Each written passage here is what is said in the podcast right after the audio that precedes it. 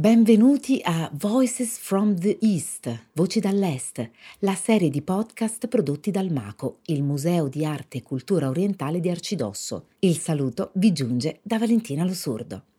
Il nostro protagonista per questa prima puntata è Angelo Andrea Di Castro e il titolo del suo podcast è L'arte del Gandara e le vie della seta, attraverso il quale conosceremo gli oggetti più antichi facenti parte della Namkai Collection. Il dottor Di Castro è ricercatore al Centro di Culture Antiche alla Monash University in Australia. Ha lavorato intensamente in siti archeologici in Italia, in Nepal, in Australia e in Cina. Vice direttore della Monash University's Kashgar Research Project, le sue ricerche includono gli scambi culturali lungo le vie della seta, l'archeologia nell'oasi di Kashgar e il culto delle divinità nella regione del Gandhara. Le collezioni del Maco di Arcidosso conservano tre oggetti dell'arte del Gandhara. Questi sono esemplari di quell'arte in cui elementi occidentali e orientali si sono fusi per dar vita a uno stile artistico che ha avuto origine in un periodo storico caratterizzato da multiculturalismo, multietnicità, pluralismo e sincretismo religioso in una regione, il Gandhara, corrispondente grossomodo al Pakistan settentrionale e all'Afghanistan meridionale. L'arte del Gandhara quindi si viene a formare in un crocevia di carovaniere commerciali, la via della seta, e di intrecci di culture, quali quella classica tardo-ellenistica, quella persiana, quella dei cavalieri nomadi centroasiatici e quella indiana, intorno alla fine del I secolo a.C. e agli inizi del I secolo d.C. In questo periodo si osservano inoltre una serie di tumultuosi movimenti di popolazioni nomadi e seminomadi in un'area molto ampia, compresa tra i confini dell'impero cinese della dinastia Han e il regno persiano dei Parti. Nel corso di questa particolare congiuntura storica, che in parte corrisponde in Occidente alla Pax Romana di Augusto, si viene a formare in questa regione una nuova potenza internazionale, l'impero dei Kushana che adotterà l'arte del Gandhara come una delle sue principali forme di espressioni figurative. La via della seta, o meglio le vie della seta, era in realtà una rete commerciale di vie di comunicazione che connetteva città, mercati, depositi, caravanserragli, sviluppatasi nel corso dei secoli. Queste vie della seta facilitavano scambi e comunicazioni dirette o mediate tra le popolazioni sedentarie e nomadi dell'Asia centrale con le regioni dell'Asia occidentale. Il che ci porta ad affermare che diversi influssi culturali, linguistici e artistici erano già presenti in Asia centrale e nelle regioni nord-occidentali dell'India, cioè il Gandhara, ma anche nella Battriana, in Afghanistan, sin dai tempi della conquista di Alessandro Magno, intorno alla seconda metà del IV secolo a.C. Questo crocevia di influssi culturali e mercanzie era diventato anche un importante veicolo di idee e religioni. Monaci buddisti si avvantaggiavano dell'aiuto offerto dai carovanieri per coprire lunghe distanze e portare in questo modo gli insegnamenti del Buddha in luoghi lontani precedentemente mai visitati dal Buddha. Una volta che la maggior parte dei distretti del subcontinente indiano vennero raggiunti dalla prima ondata di proselitismo, i monaci buddisti si indirizzarono verso le regioni più esterne per la propagazione del Dharma, cioè gli insegnamenti buddisti, trovando un prezioso supporto logistico sia via mare che via terra nei gruppi di mercanti che si erano convertiti alla dottrina del Buddha. I monasteri del Gandhara divennero pertanto luoghi di irradiazione spirituale e artistica verso le regioni del Turkestan occidentale e orientale. In particolare si pensi all'Uzbekistan, al Tagikistan, al Kirghizistan e alla regione dello Xinjiang in Cina, e nello specifico lungo le oasi del bacino del Tarim disseminate nel deserto del Taklamakan. Gli oggetti gandarici conservati al Mako possono aiutarci quindi a raccontare in parte la storia del buddismo tra le regioni gangetiche, che furono teatro della prima predicazione del Buddha, e le osi del bacino del Tarim, luoghi in cui il buddismo si propagò in maniera consistente per poi diffondersi verso i più lontani centri urbani cinesi del periodo Han. Volendo cominciare dalla testa in stucco del Buddha, possiamo ancora riconoscerne un dettaglio fondamentale, cioè i lobi allungati delle orecchie. Questo è uno dei principali lakshana o segni demarcanti, veri e propri marchi semantici che aiutavano lo spettatore, o meglio i devoti, a identificare le immagini del Buddha come un essere illuminato, una manifestazione sacra, soprannaturale. Nelle prime rappresentazioni figurative dell'arte indiana, si pensi ad esempio alle scuole artistiche aniconiche indiane di Bharut, Bodh Gaya, Sanchi, e cioè prima dell'arte del Gandhara, il Buddha veniva identificato grazie ad allusioni simboliche. Tuttavia, in questo periodo, gli artisti indiani già raffiguravano altri esseri divini con immagini antropomorfe. Bisogna inoltre pensare che Mathura, una delle città sacre indiane lungo il fiume Yamuna, non lontano da Delhi, era già un rinomato centro religioso, artistico e culturale nel periodo Kushana. E quindi gli scultori di Mathura crearono delle bellissime immagini antropomorfe del Buddha che competono per eleganza e creatività con le migliori sculture coeve create nel Gandhara. Molti studiosi hanno considerato che l'immagine dell'Apollo greco può essere stato usato come uno dei modelli figurativi per l'immagine antropomorfa del Buddha. Certamente questo non può essere detto per i Buddha di Mathura. Tuttavia, quando si osservano le immagini di Buddha e Bodhisattva scolpite nel Gandhara, allora si può vedere come i tratti apollinei vengano adattati a un linguaggio figurativo indiano e come abbiano quindi ricevuto quei segni caratterizzanti propri della cultura indiana, quali appunto i lakshana, che sono stati menzionati prima. Semanticamente parlando, i lakshana sono veri e propri semena, i segni che denotano e definiscono la natura del Buddha. I lakshana sono i segni che identificano il Mahapurusha, il grande uomo, come definito in alcuni ambiti dell'antico gnosticismo. Esistono ben 82 segni che distinguono un Buddha o un Chakravartin, cioè colui che fa girare il chakra o la ruota, cioè un sovrano universale. Tra questi, i lakshana più rappresentativi sono l'usnisha, ovvero la protuberanza cranica spesso rappresentata come una crocchia, uno chignon, e l'urna, un ciuffo di peli tra gli occhi. Secondo la tradizione buddista, Ashita, l'asceta e veggente che era stato a servizio del padre del Buddha, il re Shuddhodana, quando riconosce l'akshana, i segni demarcanti l'essere supremo, il Mahapurusha, predice che il neonato Buddha diventerà un sovrano universale, un Chakravartin, oppure un essere illuminato, il salvatore dell'umanità. Oltre alla protuberanza cranica, lo e al ciuffo di peli in mezzo alla fronte, l'urna, altri importanti lakshana sono ad esempio la presenza di ruote o chakra sui palmi delle mani e sulle piante dei piedi, le dita palmate sia nelle mani che nei piedi, i lobi delle orecchie allungati, un ampio torace, la pelle dorata, l'aureola, un alone luminoso che ispira fede nella gente e molti altri ancora. Un grande studioso dell'arte del Gandhara, Mario Bussagli, ha scritto che la somma dell'aspetto divino greco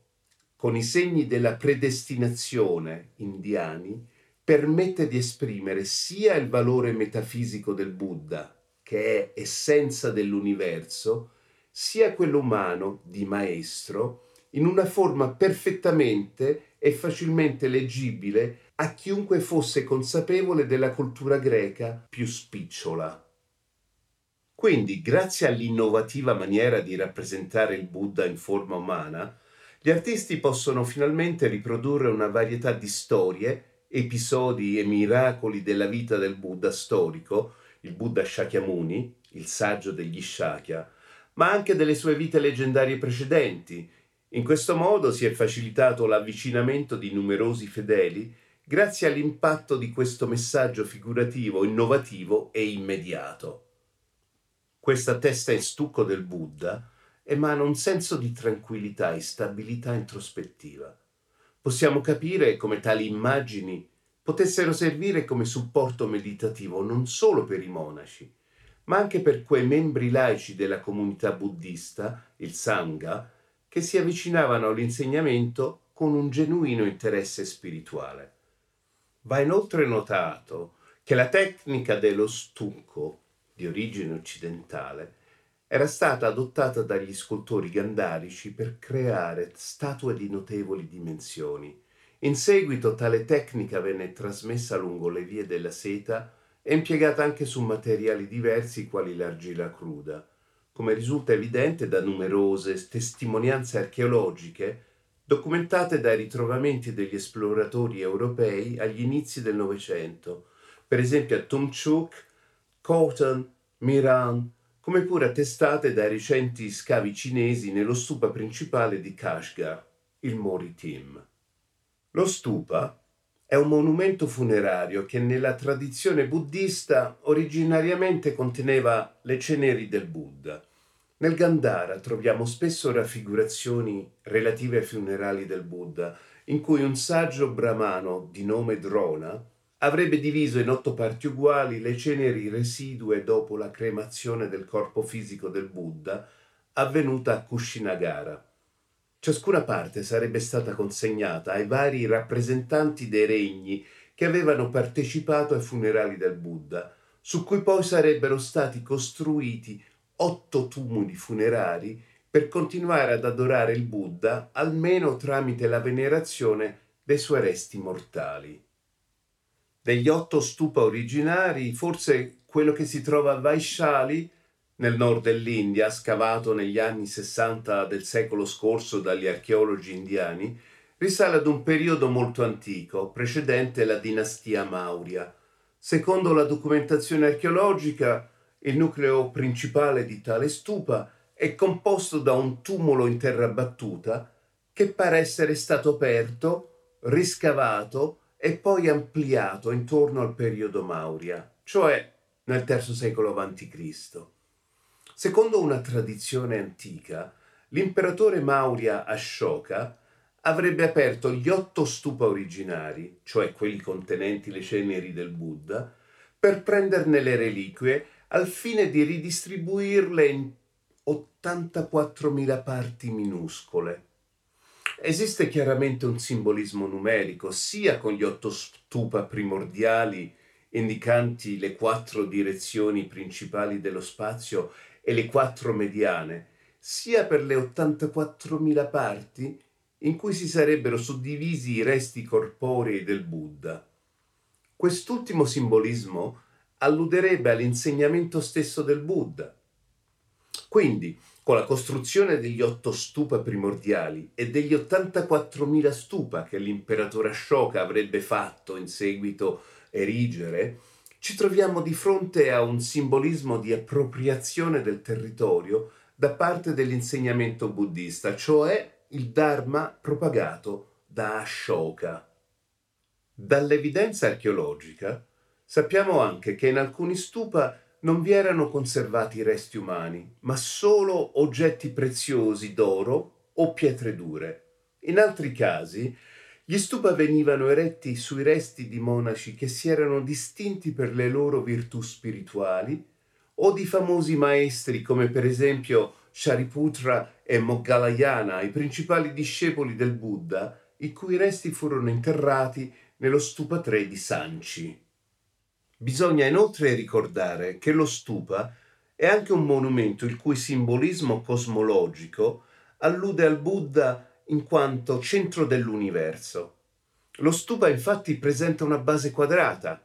simboleggiante la Terra, è una cupola piena che rappresenta la volta celeste. Gli ombrelli, chatra, simbolo della regalità in India, e l'asta che li sorreggono, infine rappresentano l'asse del mondo come simbolo di centralità cosmogonica e cosmologica. I devoti buddisti veneravano e tuttora venerano lo stupa con un rito circumambulatorio intorno al monumento, cioè girandovi intorno, mantenendo alla propria destra l'oggetto di devozione al fine di mostrare rispetto. Abbiamo rilievi e fonti testuali che descrivono tale rituale, definito Pradakshina Il devoto gira intorno al monumento in senso orario, in tal modo egli venera lo stupa, ma in molti casi può anche osservare le immagini che raffigurano particolari eventi della vita del Buddha, scene narrative o rilievi iconici che servono come supporto per la meditazione per chi li contempla. Nel caso dei rilievi narrativi gandarici si possono identificare allusioni all'abbandono dei vincoli mondani, come per esempio la grande partenza dal palazzo reale da parte del Buddha. Questa scena allude specificatamente all'abbandono degli attaccamenti agli aspetti sensoriali e fisici e illusori di questa vita mondana, un'esistenza terrena svuotata di significato. Girando intorno agli stupa ornati con pannelli scultorei, i fedeli potevano in questo modo osservare le storie rappresentate su rilievi come modelli edificanti. Il pellegrino cinese Chuanzang, che ci ha lasciato una descrizione dei luoghi sacri da lui visitati nella metà del VII secolo d.C.,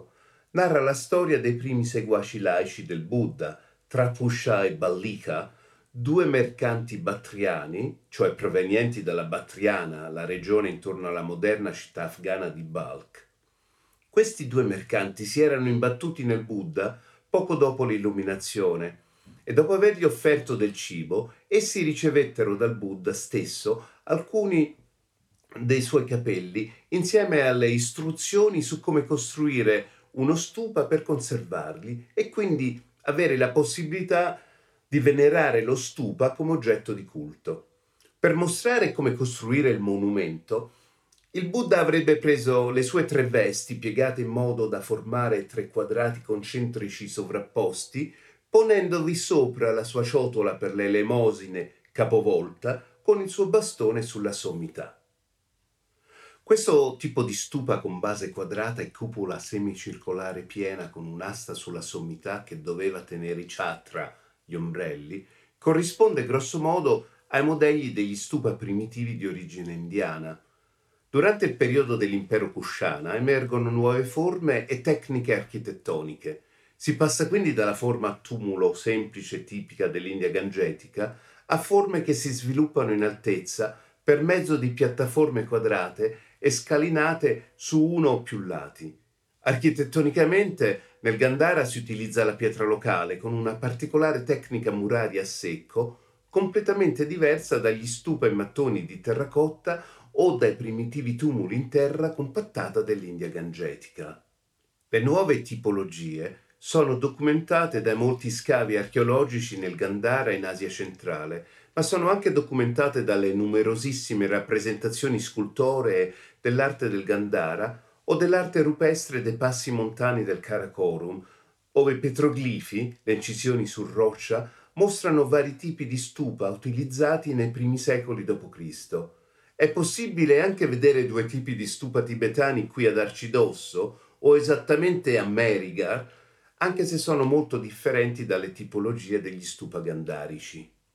Quindi, ricapitolando, lo stupa da tumulo funerario o ricettacolo per le reliquie ed oggetti sacri del primo buddismo, e tutto questo lo ritroviamo in testi antichi quali il Parinirvana Sutra, in cui Ananda, il cugino del Buddha, riceve istruzioni sulla costruzione e sul culto dello stupa, o lo ritroviamo anche nei riferimenti ai due discepoli laici Trapush e Ballika, di cui si è appena accennato, si passa insomma ad un elaborato sistema simbolico in cui lo stupa diviene una rappresentazione tridimensionale della visione buddista del cosmo. L'anda l'uovo cosmico, è la cupola piena semisferica che rappresenta la volta celeste, ma anche la montagna al centro del mondo, il Monte Meru. L'asta, o pilastro centrale, rappresenta l'asse del mondo attorno il quale l'universo è venuto a formarsi separando il cielo dalla terra. La base quadrata, la terra. Gli ombrelli sono simbolo di regalità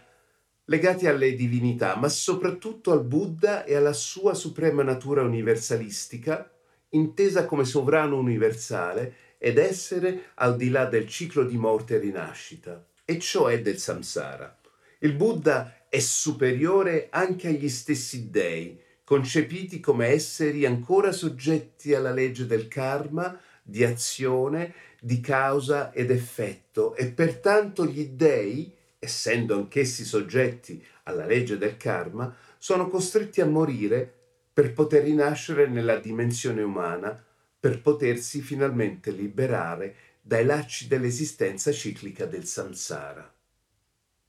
Tra i primi esempi di rilievi narrativi nell'arte indiana che divennero successivamente tipiche manifestazioni dell'arte gandharica del periodo Kushana,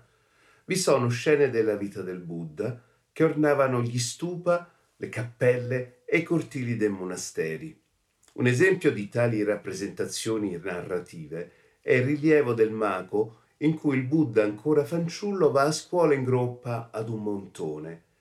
queste scene narrative avevano soprattutto un intento pedagogico e mostravano alla maggioranza dei fedeli letterati le gesta del Buddha, gli episodi principali della sua carriera spirituale, ma anche episodi secondari o leggendari come quelli delle sue vite precedenti, narrate nei Jataka, da usare come esempi edificanti e modelli di comportamento. Il Buddha fanciullo che va a scuola è rappresentato in questo rilievo già come un essere illuminato, poiché ha l'aureola. Questo fregio, come pure gli altri frammenti scultorei gandarici del Mako, doveva originariamente essere collocato in un monastero oppure far parte della ornamentazione di uno stupa, cioè provenire da monumenti e luoghi in cui il Buddha era venerato dai fedeli. Il Buddha che va a scuola è parte di quei rilievi narrativi rappresentanti gli episodi, diciamo minori, della vita dell'illuminato. Ci si può domandare allora che cosa e come studiasse il Buddha a scuola. Ma ad ogni modo bisogna tenere a mente che i rilievi del Gandhara riflettono più la realtà contemporanea degli scultori gandharici piuttosto che quella del tempo in cui era vissuto il Buddha. Così nei rilievi gandarici si può vedere che il Buddha va a scuola su un carretto tirato da un montone o anche in groppa dello stesso animale. È interessante notare che a tutt'oggi in alcune zone rurali dell'India si possono ancora vedere carretti tirati da caprette con bambini che vengono accompagnati a scuola. Nel rilievo gandarico del Mako è evidente che il Buddha stia andando a scuola dal momento che uno dei personaggi che lo accompagna un suo servitore, non dimentichiamoci che il Buddha è il figlio del re degli Shakya, viene rappresentato mentre tiene in mano una tavoletta di legno che veniva usata dagli studenti per scrivere durante le lezioni scolastiche. Il Buddha quindi doveva imparare a scrivere, ma doveva anche memorizzare molti testi sacri del suo tempo. In un altro rilievo del Mako possiamo identificare un Buddha cefalo fiancheggiato da un lato da una figura di un essere divino chiamato Vajrapani, cioè il portatore o detentore del Vajra, la personificazione dell'infinito potere spirituale dell'illuminato. Dall'altro lato, il Buddha è fiancheggiato da una divinità aureolata che gli sta offrendo dei fiori. Anche se questa scena non sembra rappresentare una specifica scena canonica della vita del Buddha, è comunque una scena sacra in cui il Buddha, in forma umana, è venerato da esseri celesti come in moltissime altre scene gandariche. In questo rilievo si ritrovano inoltre elementi iconografici di particolare interesse per comprendere lo sviluppo dell'arte buddista, non solo per la raffigurazione antropomorfica dell'immagine del Buddha, con tutte le sue caratteristiche simboliche, ma anche per l'adozione di idiomi figurativi di origine occidentale, quali l'iconografia del cosiddetto genio dei fiori, che si rifà ad un modello classico dell'antino overtumno, e per la rappresentazione di concetti sopramondani, quali quello impersonificato dal Vajrapani, un inseparabile spirito guardiano che accompagna il Buddha fino al parinirvana, cioè l'estinzione totale dell'esistenza terrena del Buddha storico. Vajrapani, che talvolta prenderà le vesti dell'Ercole greco-romano, diventerà egli stesso una figura che in seguito riceverà un culto indipendente nel poliedrico pantheon del buddismo Mahayana, così come pure nel buddismo tantrico tibetano. Quindi l'arte del Gandhara è una particolare manifestazione estetica dell'arte buddista in cui tecniche e linguaggio visivo del mondo occidentale ellenistico, greco e romano si adattano a formule espressive iraniche e contenuti indiani. Possiamo infatti affermare che l'incontro tra il pensiero greco e quello buddista avviene già al tempo dell'imperatore indiano Ashoka della dinastia Maurya, regnante intorno alla metà del III secolo a.C., cioè circa due secoli e mezzo dopo il parinirvana del Buddha e una sessantina d'anni dopo la conquista di Alessandro Magno. Conosciamo gli editti che Ashoka aveva fatto incidere in lingua aramaica e greca a Kandahar in Afghanistan, questi editti dimostrano l'intenzione di Ashoka di diffondere i precetti morali ispirati al Dharma, gli insegnamenti del Buddha, ma invece che essere diretti ai monaci, questi principi enunciati negli editti bilingue di Kandahar sono piuttosto intesi per le popolazioni locali composte da sudditi che parlavano persiano e greco.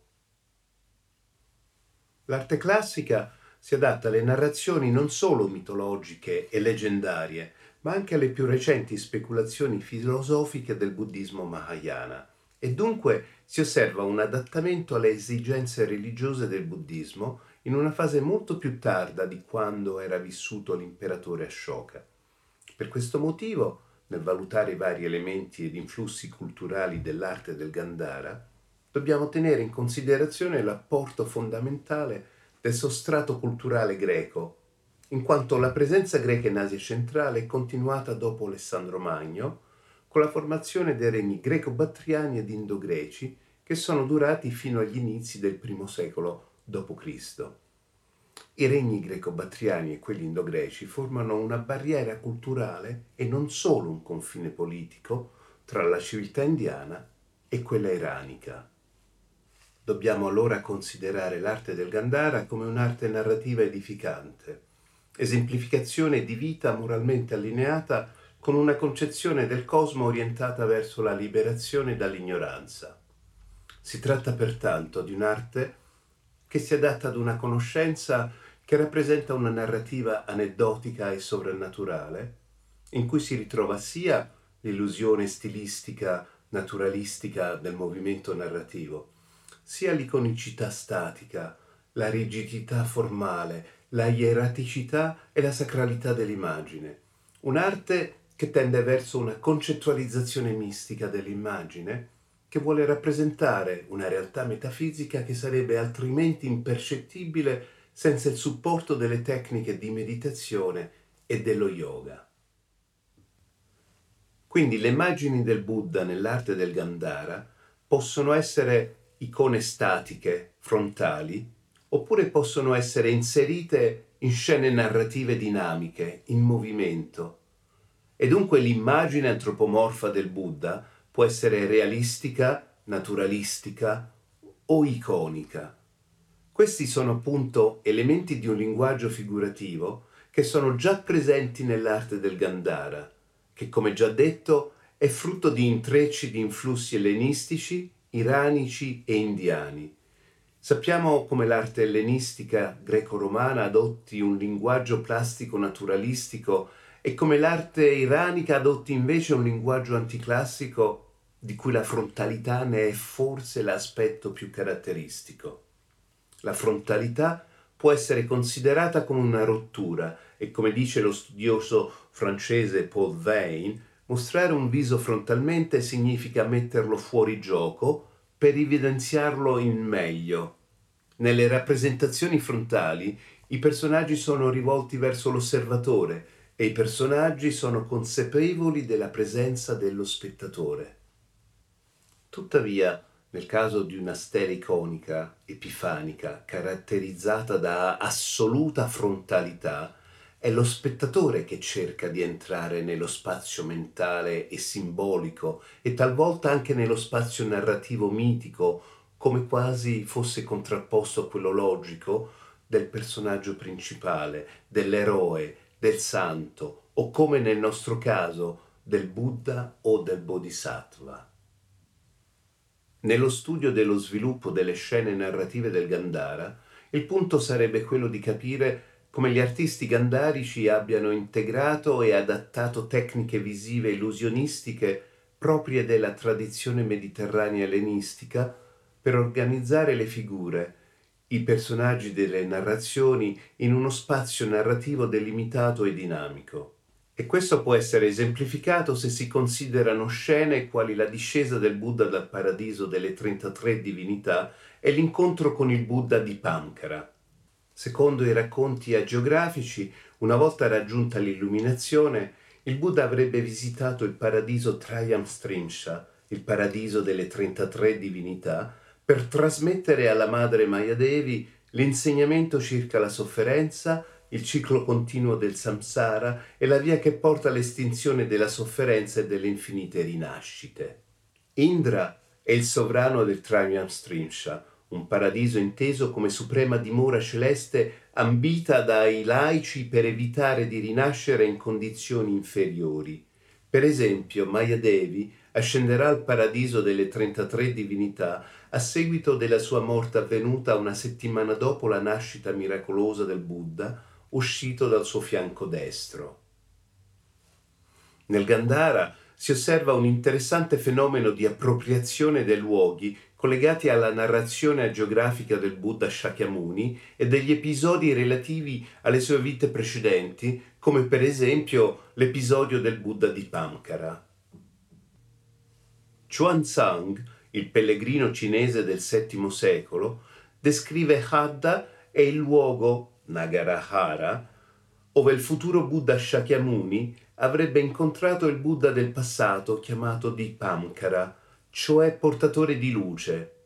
Luce da intendere in senso metaforico, ma anche come manifestazione fisica della luce emanata dal potere spirituale dell'illuminazione. Con il Buddha di Pamkara e i vari Buddha del passato e del futuro, il buddismo fa riferimento a principi di trascendenza e specificatamente a un concetto di Buddha atemporale e assoluto. Sempre nel Gandhara si riscontra inoltre un'enfasi particolare per la figura del Buddha Shakyamuni prima dell'illuminazione, vale a dire quando il principe Siddhartha è ancora un bodhisattva, un essere sulla via dell'illuminazione, in parte legato ai legami karmici di un'esistenza terrena e finitima. Nelle varie scene narrative, la vita di palazzo e la grande rinuncia sembrano essere più numerose di altre scene.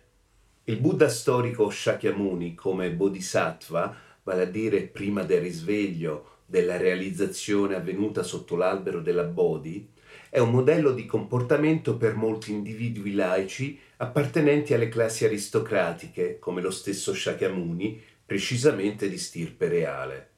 l'abbandono della vita secolare per ricercare la verità assoluta interiore ed universale, l'abbandono degli agi della vita di palazzo, gli attaccamenti alla vita mondana, gli aspetti più sensuali che distraggono la mente dell'asceta nella ricerca dell'assoluto, la rinuncia alla vita materiale, definiscono l'inizio della carriera del Bodhisattva che con la grande rinuncia, l'abbandono appunto della vita di palazzo, giungerà alla realizzazione della sua natura di essere illuminato.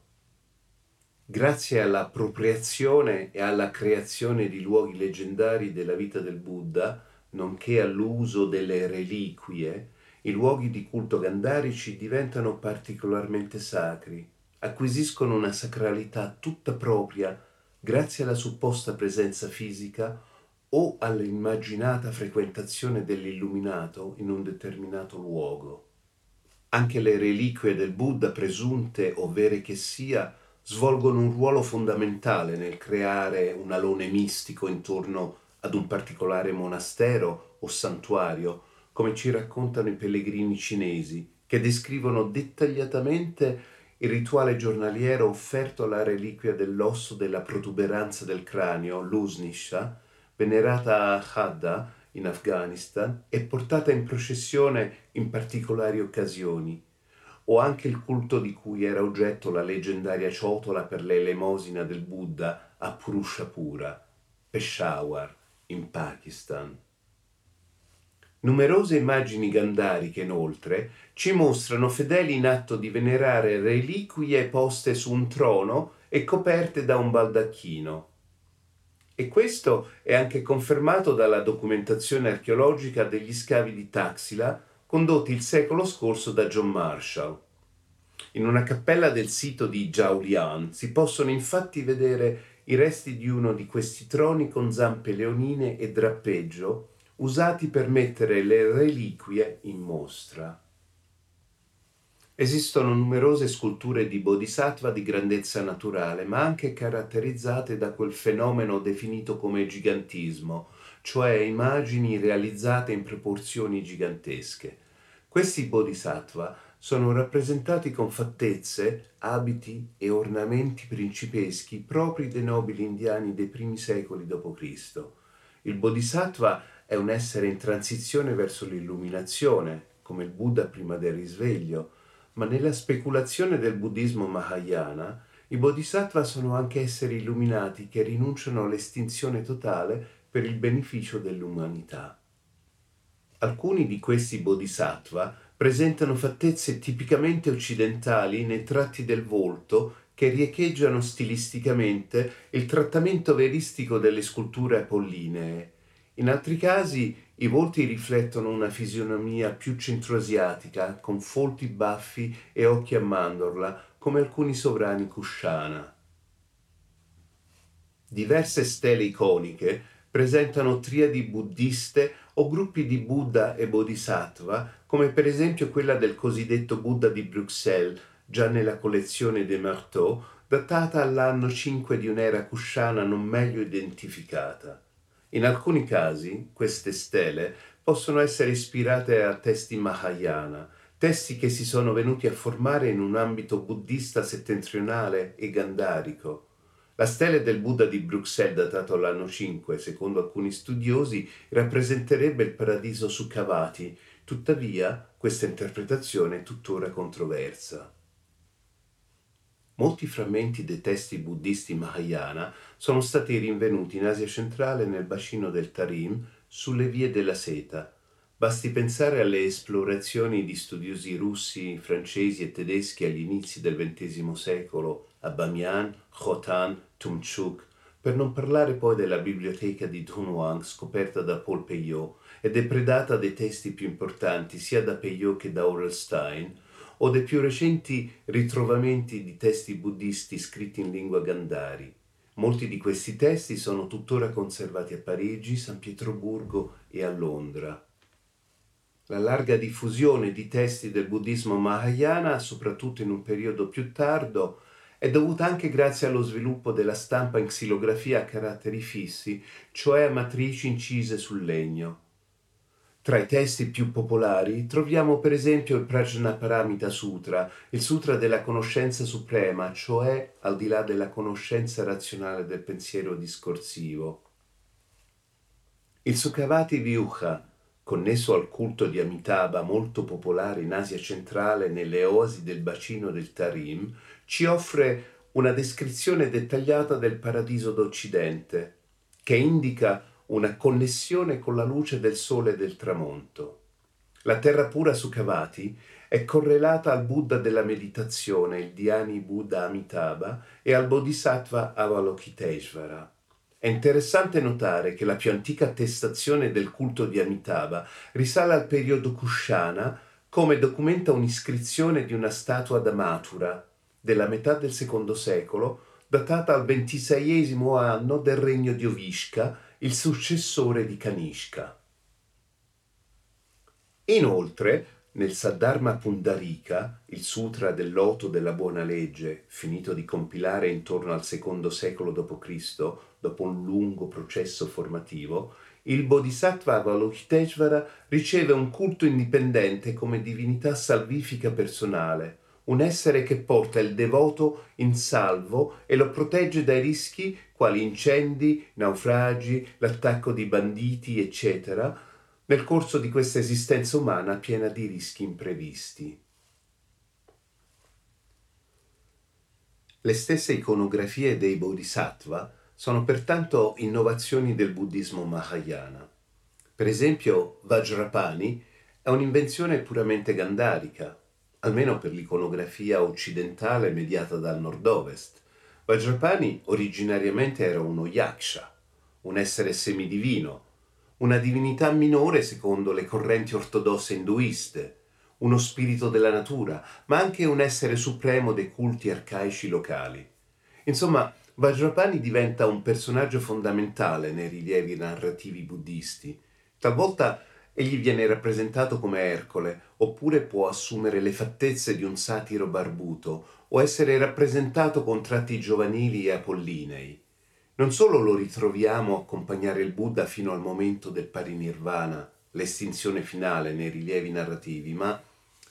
Vajrapani appare spesso accanto al Buddha anche nelle stele iconiche. Inoltre, il Saddharma Pundarika, il Sutra del Loto, afferma che il Bodhisattva Avalokiteshvara può manifestarsi come Vajrapani, una delle possibili forme del Bodhisattva, grazie ai suoi poteri soprannaturali e alla sua infinita compassione per le sofferenze di tutti gli esseri. Vajrapani diventerà poi, nella tarda speculazione del Vajrayana, una delle principali figure cultuali in quanto detentore del Vajra, il Vajra, diamante o folgore, rappresenta la realtà ultima, assoluta, indistruttibile come il diamante e potente come la folgore. Questo è infatti anche il potere dei Buddha, il potere della conoscenza che porta alla liberazione dal samsara e all'illuminazione. Anche Garabdorje, il principale maestro del lignaggio della scuola Dzogchen, si manifesta in una dimensione pura, il paradiso delle 33 divinità, Trayam Strimsha. Garabdorje sarebbe vissuto circa 360 anni dopo il parinirvana del Buddha, intorno al secondo secolo a.C., il periodo dei sovrani indogreci. Tuttavia, alcuni testi si riferiscono a Manjushri Mitra, il principale discepolo di Garabdorje, che sarebbe vissuto tra il IV e il V secolo d.C., cioè il periodo in cui il Gandhara e lo Swat, lo Dhyana, erano sotto il controllo degli Eftaliti o Unni bianchi. Troviamo infine la storia del concepimento spirituale di Garabdorje in un testo tibetano del XIII secolo, il Vairo Drawag, che ci narra che Vajrapani, dopo essere stato emanato da Vajrasattva, si sarebbe manifestato come un'anatra d'oro alla futura madre di Garabdorje e avendole becchettato il petto per tre volte, le aveva fatto entrare una sillaba hum blu nel corpo. L'irradiazione gandarica nell'Asia centrale è ben documentata in molti siti delle oasi del bacino del Tarim, dove sculture in argilla e stucco riflettono gli stili del Gandhara, e bisogna considerare anche l'influenza esercitata per la diffusione degli stili artistici da parte degli oggetti di dimensioni minori, come sculturine di bronzo o altari portatili in legno o in pietra. Tuttavia, un impatto maggiore probabilmente potrebbero averlo avuto gli artisti itineranti che in alcuni casi dovevano essere parte della popolazione di monaci che viaggiava lungo le vie della seta da un monastero all'altro, offrendo i propri servizi come pittori, artigiani, traduttori, medici, amministratori. Questo fenomeno può anche illustrare le modalità dei continui scambi artistici avvenuti tra la Cina e il nord-ovest dell'India tra il IV e il VI secolo d.C. in ambo le direzioni. Il sito di Miran, sulla carovaniera meridionale del deserto del Taklamakan nel Xinjiang moderno, ci offre la più antica documentazione di pittura centroasiatica di diretta derivazione gandarica. I dipinti di Miran si possono ricollegare agli stili pittorici tardo-ellenistici romani, quali ad esempio quelli presenti nei ritratti dell'oasi egiziana del Fayum, e si possono anche comparare con i resti pittorici di Dura Europos e con i ritratti scultorei di Palmira di tradizione partica siriana. Una delle caratteristiche più interessanti della propagazione artistica e culturale del Gandhara è forse la manifestazione della luce mistica, la luminosità del Buddha. Il potere spirituale dei Bodhisattva e del Buddha veniva reso nei rilievi gandharici con la rappresentazione di fiamme,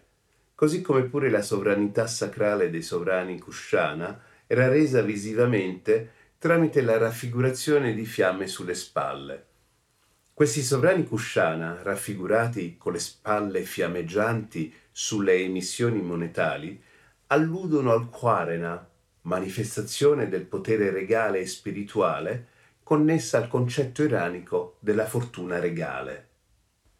Nel periodo Kushana, le stele iconiche che rappresentano il miracolo di Shravasti utilizzano questo accorgimento stilistico per indicare la luminosità del Buddha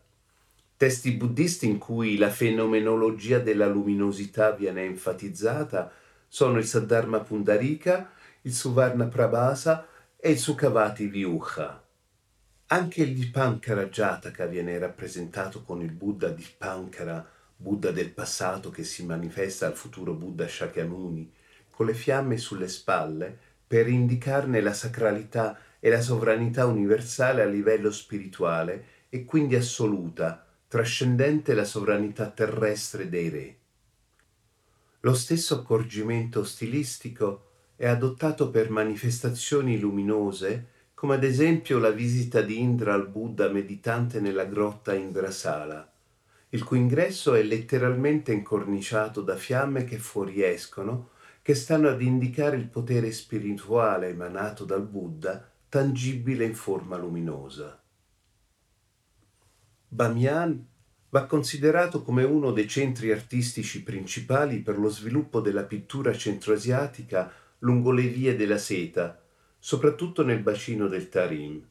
Se consideriamo la realizzazione di aloni luminosi che adornavano diverse figure divine di Buddha e Bodhisattva tra il V e il VI secolo d.C.,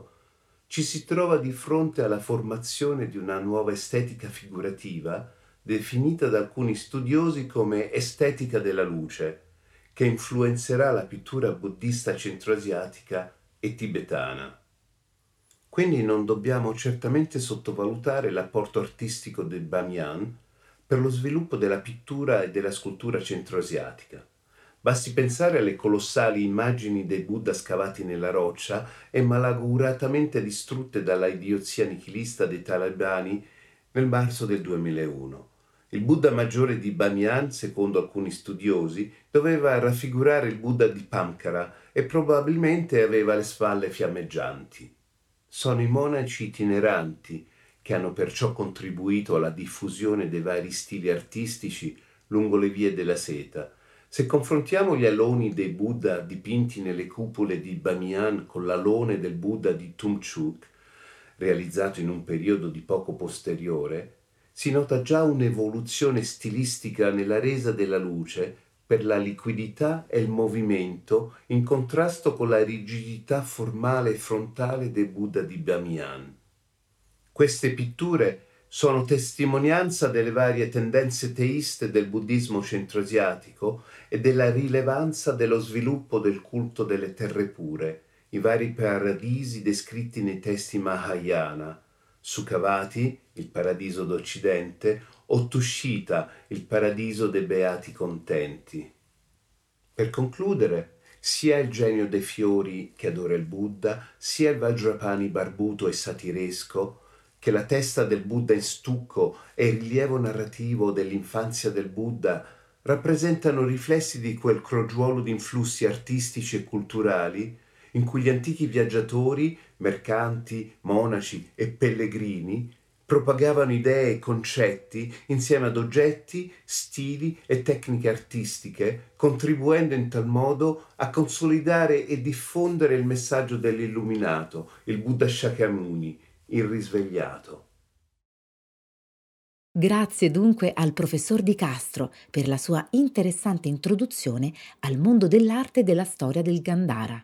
preparatevi ad ascoltare anche il prossimo podcast tenuto dalla professoressa Paola Zamperini e vi invito a scaricare la serie completa di Voices from the East dal sito del Maco www.macomuseo.org. Valentina Losurdo vi saluta e vi aspetta al prossimo ascolto.